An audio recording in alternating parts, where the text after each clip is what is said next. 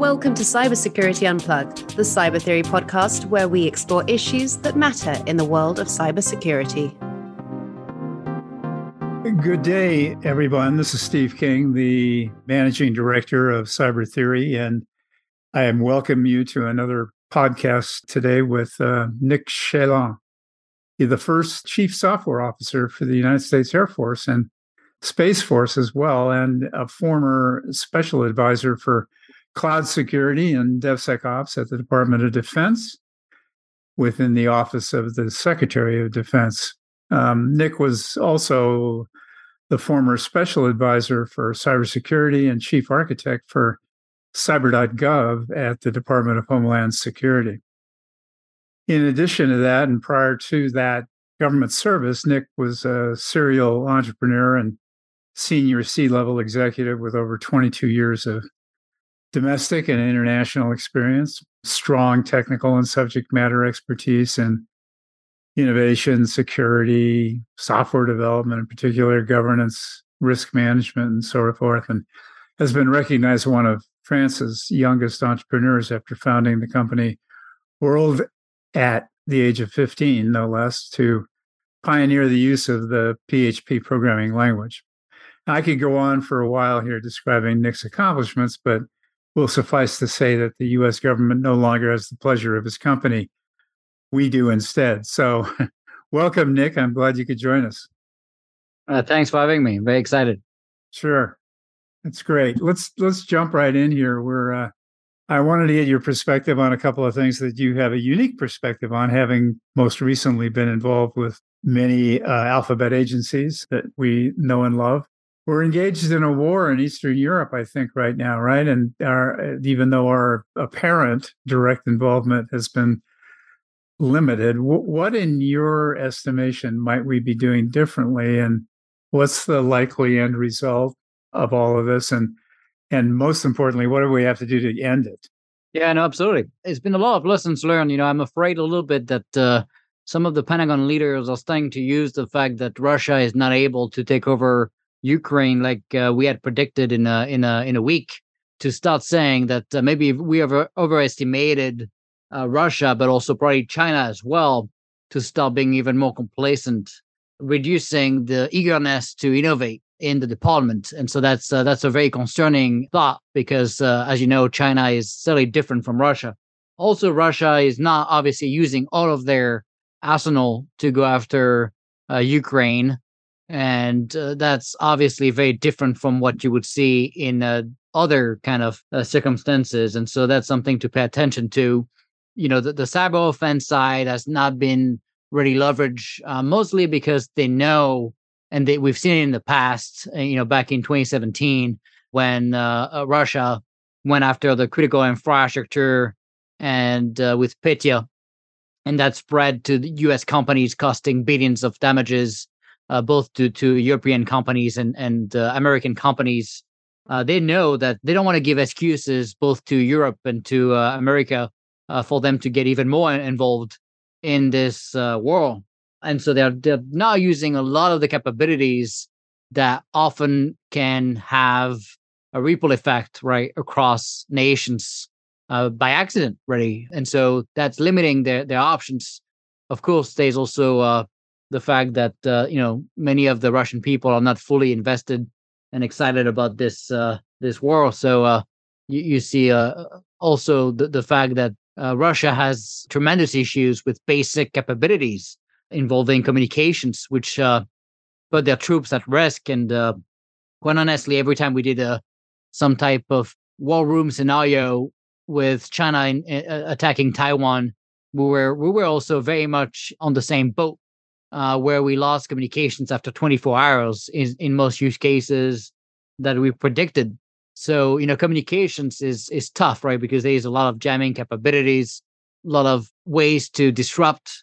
And so what you see right now is, of course, the fact that mostly due to what happened in Afghanistan and the debacle of leaving that way with no accountability, no one really taking any kind of proper action during that debacle.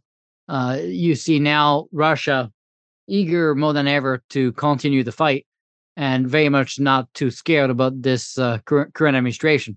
That compounds the problem, of course, with what's happening in Ukraine. And you know, we keep obviously giving more money, more capabilities, more war fighting capabilities, which is probably also why they are still able to fight back. You know, people keep saying, well, you know, Russia should have been able to take over Ukraine in a week. Well, sure, but we also gave them billions of weapons to keep fighting. You know, without that, I would bet they would be long gone by now. And so why are we doing that? Well, I think, you know, I guess the administration believes we should be involved, and we should be providing weapons to stop, you know, the Russians from getting further into Ukraine. And, you know, there's a whole debate about, you know, most people don't really understand that Ukraine is not the democracy we believe it is.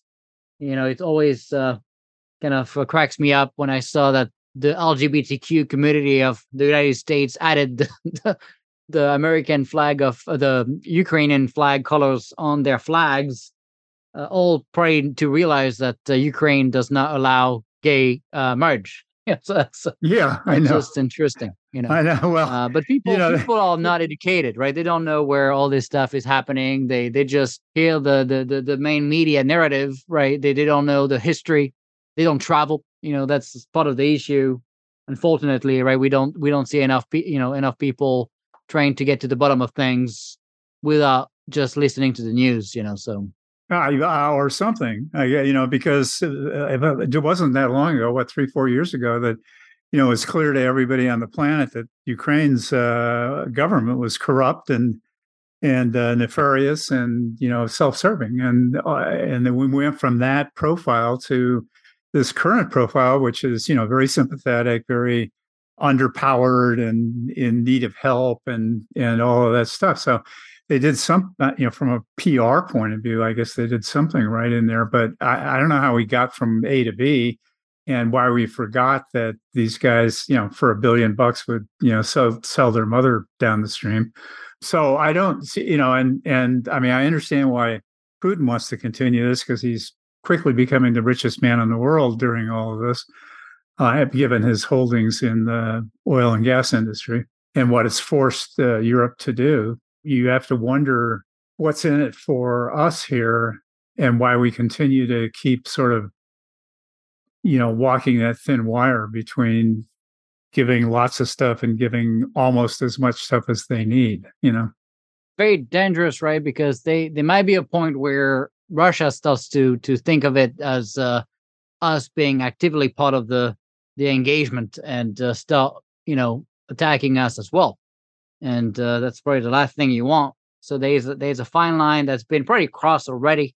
I think Vladimir Putin very much know that he doesn't want to fight too many fights at once. Otherwise, he would probably have already taken more significant action, even against some of the European countries. As you know, they are so dependent on Russian energy, which is exactly why, you know, we're so concerned here with China, particularly when it comes to the dependency we have on pretty much everything from basic supply chain things to not even being able to produce penicillin in the United States any longer, having to buy masks, you know, during the pandemic directly from China after they created it. You know, it's kind of pretty laughable, you know, so.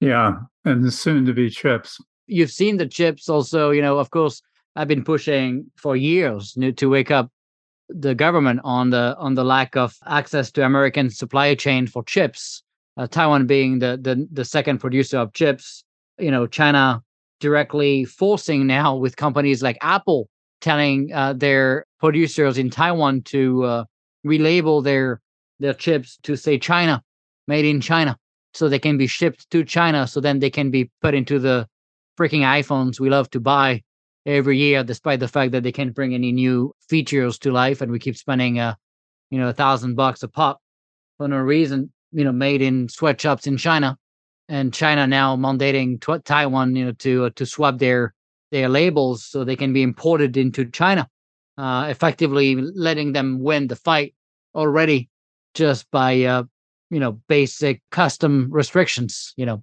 that's pretty concerning. Yeah, it doesn't appear as though either country has much respect for this current administration or fear of reprisal, I guess would be a better way to put that. It's a pretty foul thing to say.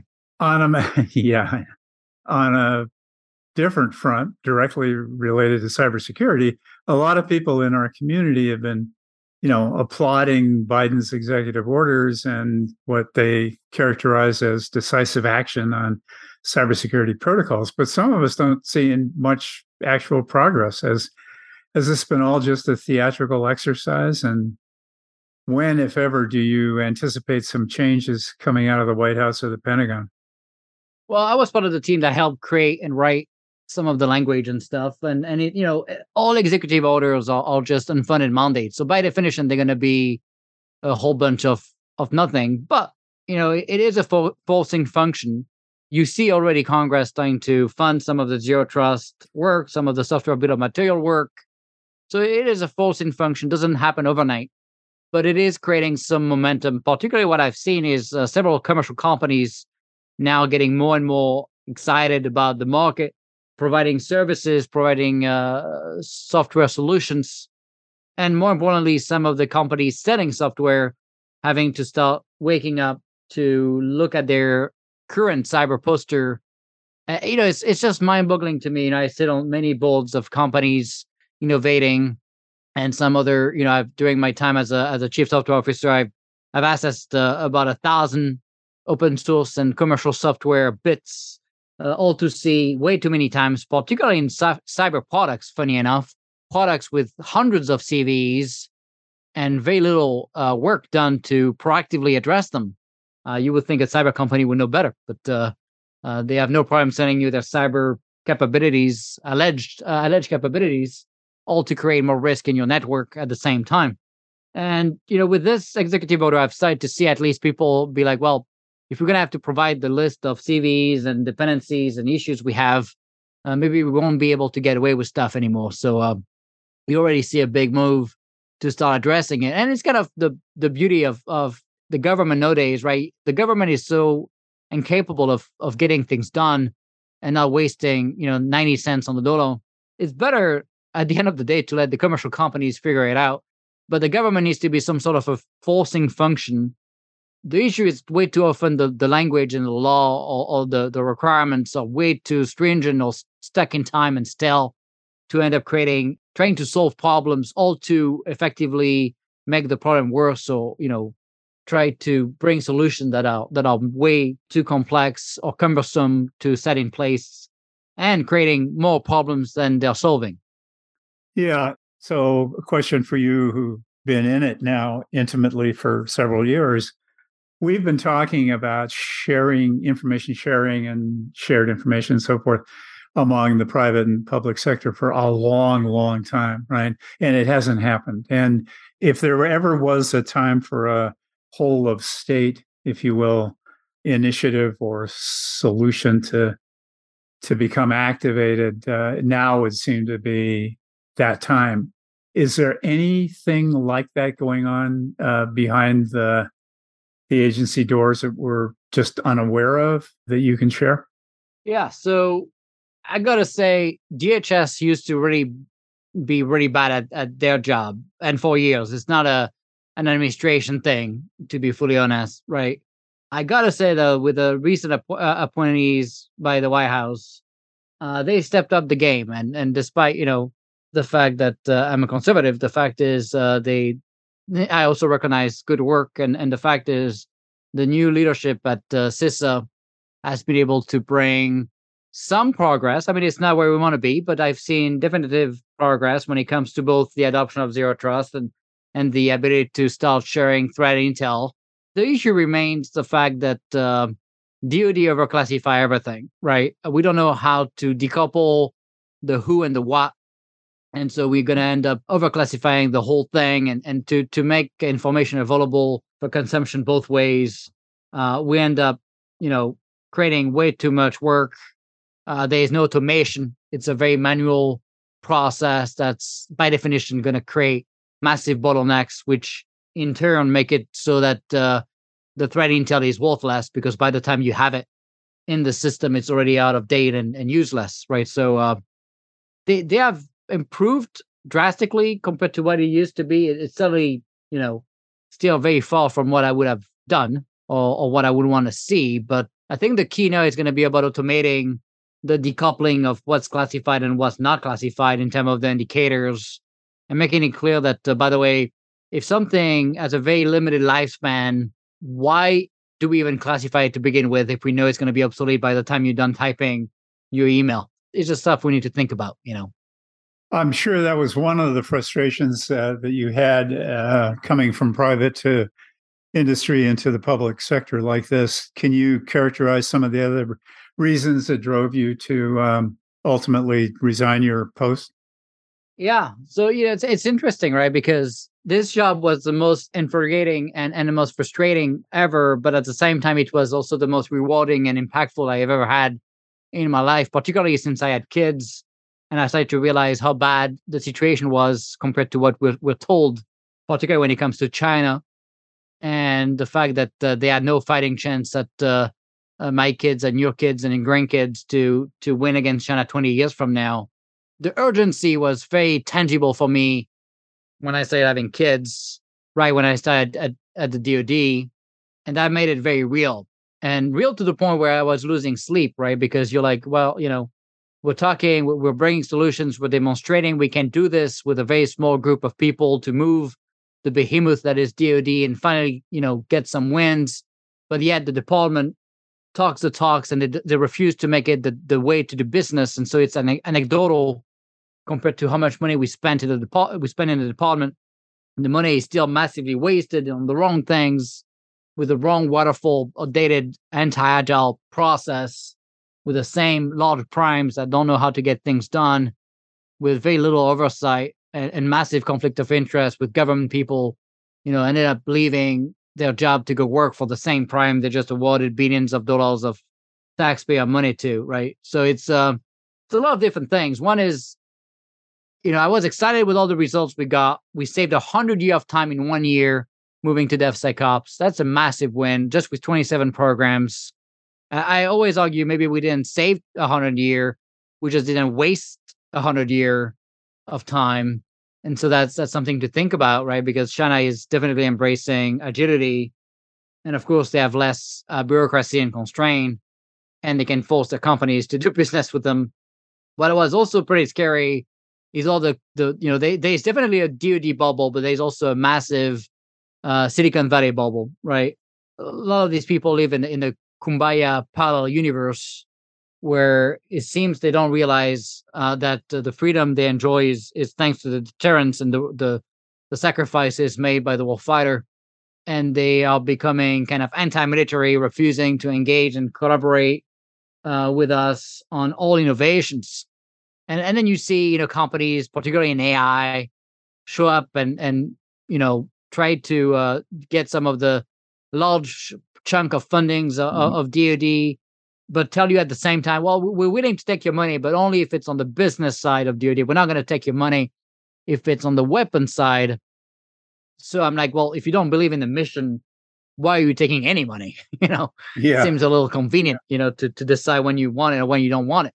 Even for things like, hey, you know, we're going to use satellite imagery to recognize objects better, so we don't make the same mistake we made when we bombed the bus in Afghanistan, killing a bunch of kids, all because we have humans watching stuff, when all this stuff could be automated through, you know, AI, so we can make better decisions, more insights. So it's also about saving lives, right? It's not just about killing people, right? And people kind of miss the point. And so that's very frustrating, right? I would go to conferences in California and, you know, attract a massive crowd, 2,500 people, whatever, and be the largest of the KubeCon, you know, conference for Kubernetes and stuff like that. And then you would always have people waiting, you know, to shake hands and stuff, like always. And always in the group, you have 5, 6 of them waiting in line just to tell me they won't shake my hand because it's covered in blood and that she's going to have to go spend time in the puppy room because she's traumatized for the rest of the day. And you know, you're messed up as a nation when you start having puppy rooms in conferences. You know, that's a pretty good sign that something is going wrong. Right. So, you know, it's a lot of things, right? It's the leadership talking and never getting things done. They appointed me as the chief software officer for the joint staff for the joint all-domain command and control, which is kind of this largest engagement in the world of Internet of Things, connecting all the weapons together to create a, you know, kind of the ultimate warfighting capability that's directly pushed by the Secretary of Defense and DepSecDef. And all we were asking was $30 million to get the MVP, the minimal viable product, done. They couldn't find the money after 6 months, you know, say, yeah, we're going to have to wait 2023. And that's where they kind of frustrated me. You know, they told me, hey, we want to bring you in and you have 6 months to do it. And in 3 months, we got half of it done. And then they couldn't get the rest of the money. And then they're like, well, we're going to wait a year. I'm like, you asked me to do it in 6 months. You know, we're 3 months in. And now you're telling me I'm going to wwait a year for money for 15 million, which is like a rounding error for the department. Like, what kind of joke is this? You know, there has to be 50 billion laying around somewhere, right? It's a rounding error for the department. The fact is, what was happening is we had so much success with so little money and so much tangible value brought to life, both in Zero Trust. We did the largest Zero Trust implementation in the department. We did the largest DevSecOps implementation in the department. We did the largest cloud contract where Jedi couldn't get anything done for years, even to today. Cloud One was $1 billion a year, all done in under a year, and we have it up and running now for 5 years. So, you know, we got so much stuff done with so little money, but with a different model, right? The government was the integration office, so no prime, right? We had primes as subs, effectively. So we had, you know, 37 contracts, companies effectively on contract on Platform One, for example. The government was the integration office, and that's a very different model, right? Where we have diversity of talent, we have diversity of options, we have the ability for the government to make decisions rapidly and in an agile fashion. We buy capacity of work, we don't buy requirements stuck in time, right? So it's a very agile contract, and we could really get stuff done.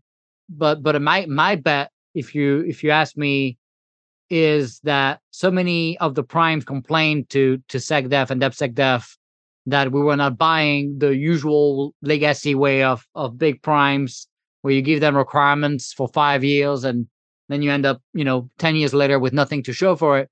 They didn't like the fact that they were losing some of the grip on the budget, and that if we were able to demonstrate we could do something like JADC2 with $30 million with a few people in the government and a bunch of contractors, they would be then, you know, questioned about the rest of the funding they're getting of the 800 billion we're spending in defense every year.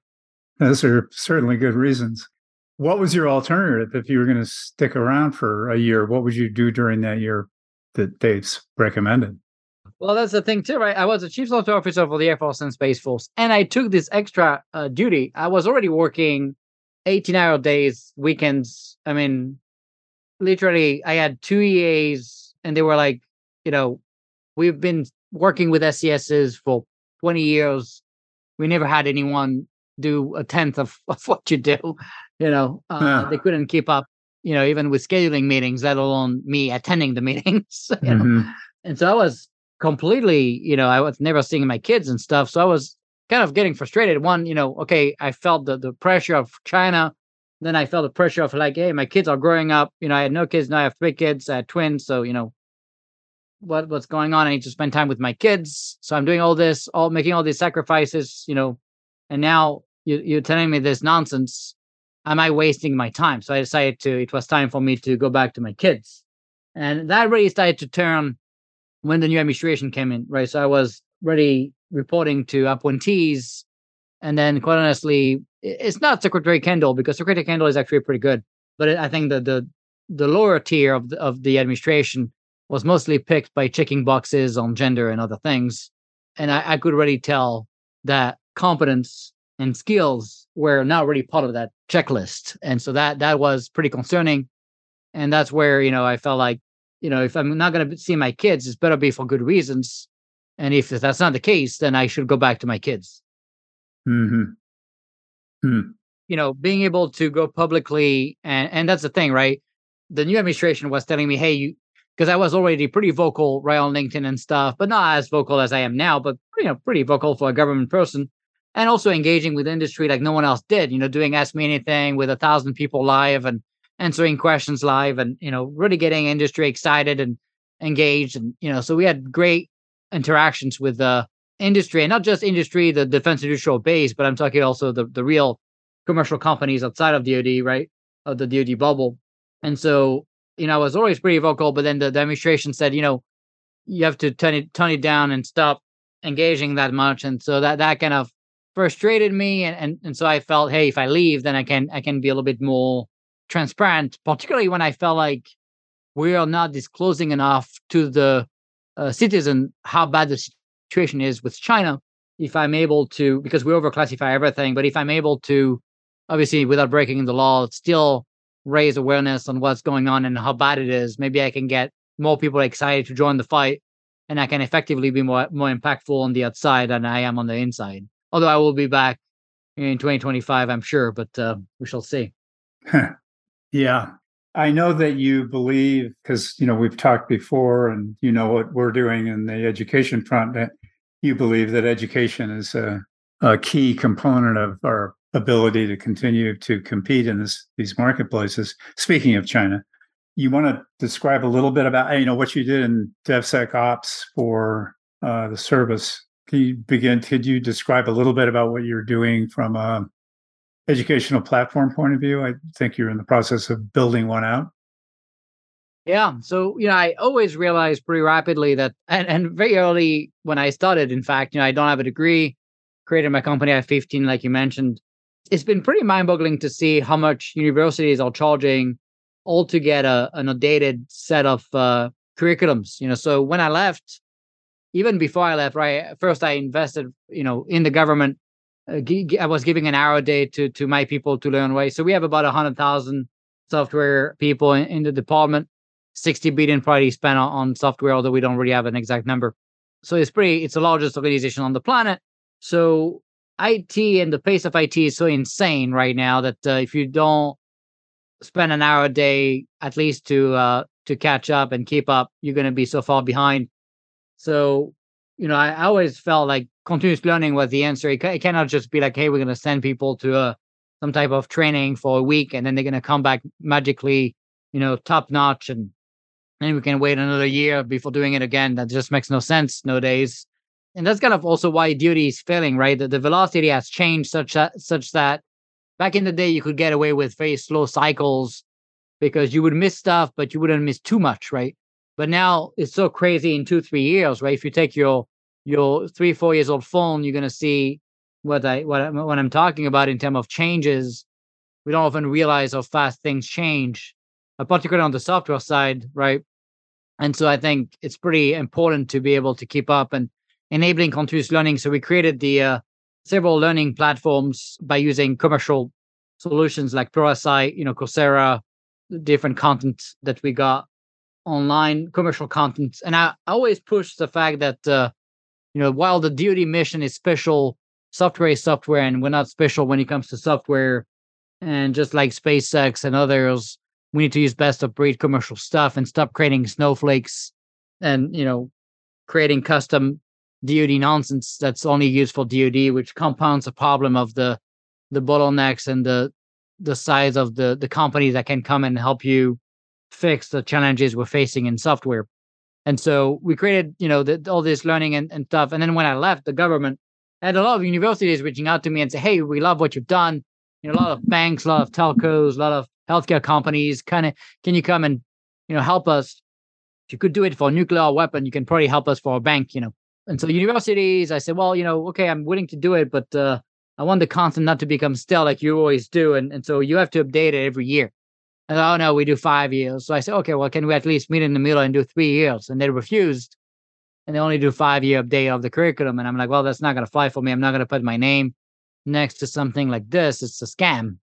And so I refused. And I'm not talking about small universities. I'm talking about top-tier universities here. And so I walked away from the universities, but I still felt like, hey, we need to catch up. China is teaching AI at 7 years old, and they have now 112 million science and technology professionals That's the threat of the United States, for God's sake, you know, so we're in trouble. And so I really believe that, you know, learning is probably the least disrupted space. And so after trying to find the right fit with people that were before we met, in fact, right? I think it would have been different if we met a little bit before, but unfortunately, I didn't know you guys at the time. So I said, hey, I'm going to create my platform because I couldn't find someone to do it. And so I created Learn With Nick, and we're launching this month. And, you know, we have a lot of companies and governments that will get access. And we're committed to updating the content every year, but also adding more content every other week and do a live Q&A session every other week with me, you know, live for 2 hours. And so we're going to do a lot of pretty cool stuff. And we're covering a lot of different topics, both on the culture side, like, you know, how to fail fast, learn fast, don't fail twice for the same reason, all the way to, like, you know, technical subjects like Kubernetes, containers, service mesh, GitOps, you know, all the way to acquisition best practices on how to buy agile, to be an agile end-to-end organization, not a waterfall organization, you know. So we're bringing a lot of great expertise and a lot of great guests too. So it's going to be fun. Yeah, and I'm not going to give up on reversing that either. So you'll be hearing from me frequently. Question about, you know, I focus on China as you should. From an advanced technology point of view, you look at quantum AI and machine learning.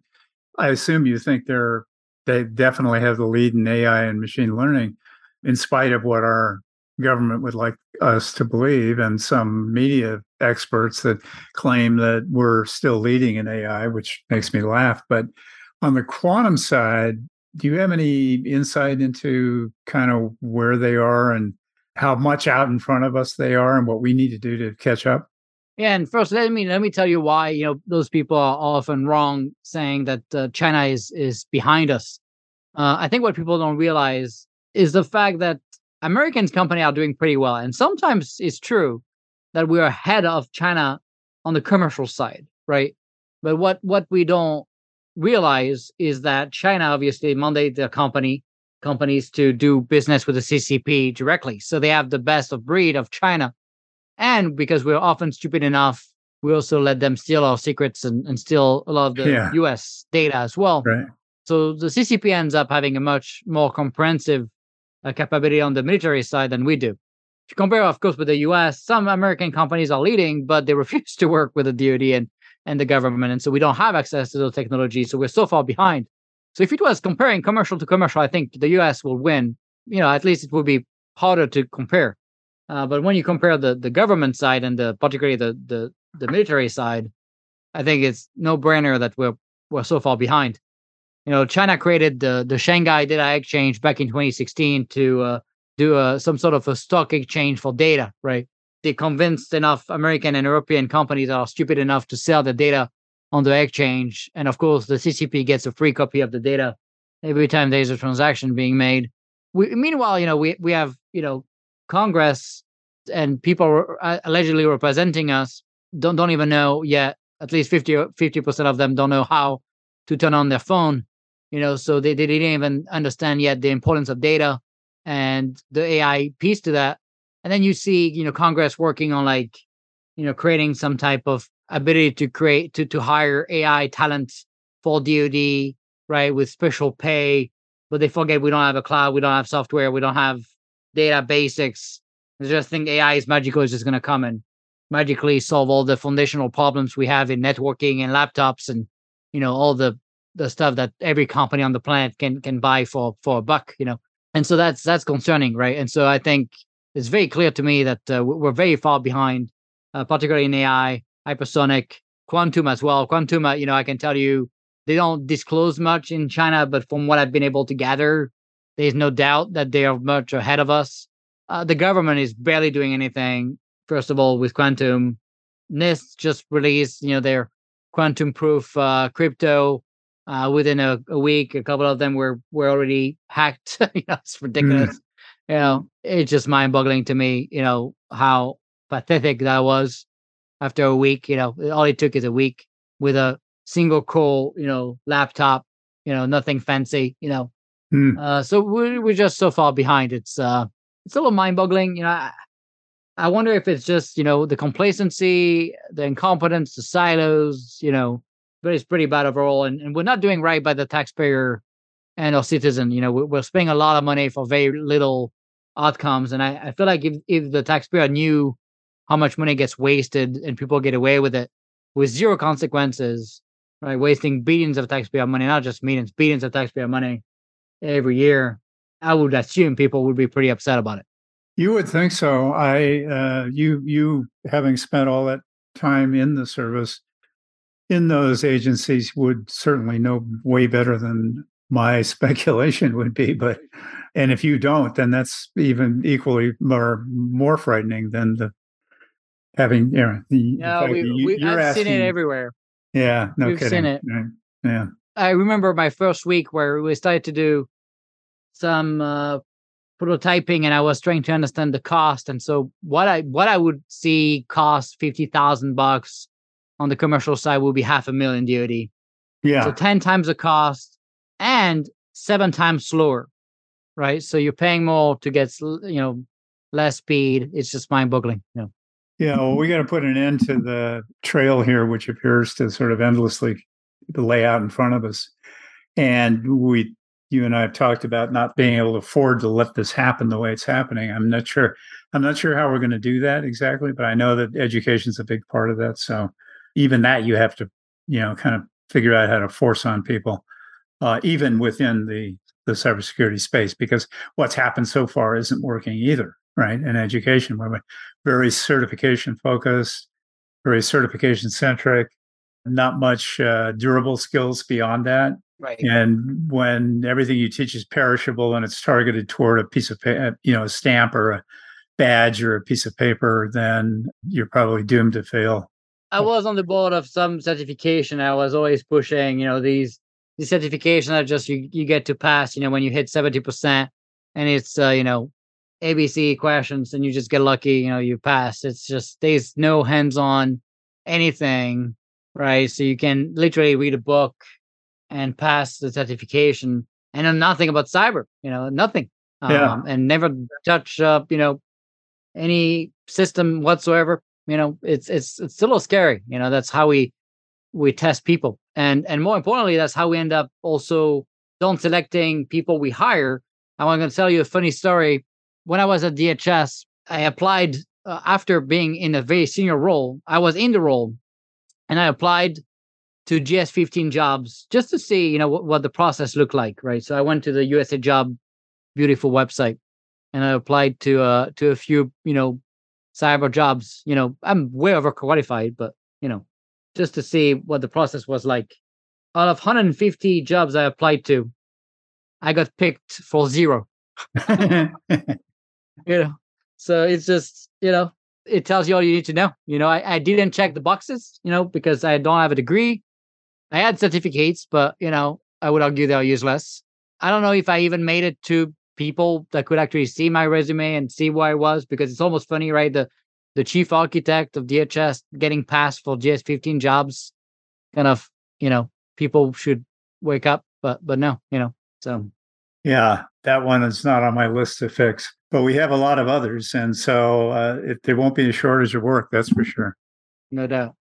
All right, Nick, listen, I'm sensitive, as I always am, of the clock here, and I think we've pushed beyond our limits. So as fascinating as it's been, and I mean that, I want to bring you back in a couple of 3 months just to kind of see where things are in terms of progress for you personally, as well as for our endeavors in education. And hopefully there's still a Ukraine and a Russia at that time, and we'll have much more to talk about. But in the meantime, thank you for taking time out of your schedule to join us today. It was illuminating, I think. No, thank you so much for having me. This was a lot of fun. Sure. We'll, as I said, do it again. And thank you to our audience for spending 40 or so minutes with us again and this week. And hopefully you did get some takeaways here that are interesting and can help you with your perspective on what's going on in cybersecurity. Until next time, I'm Steve King, your host, signing off.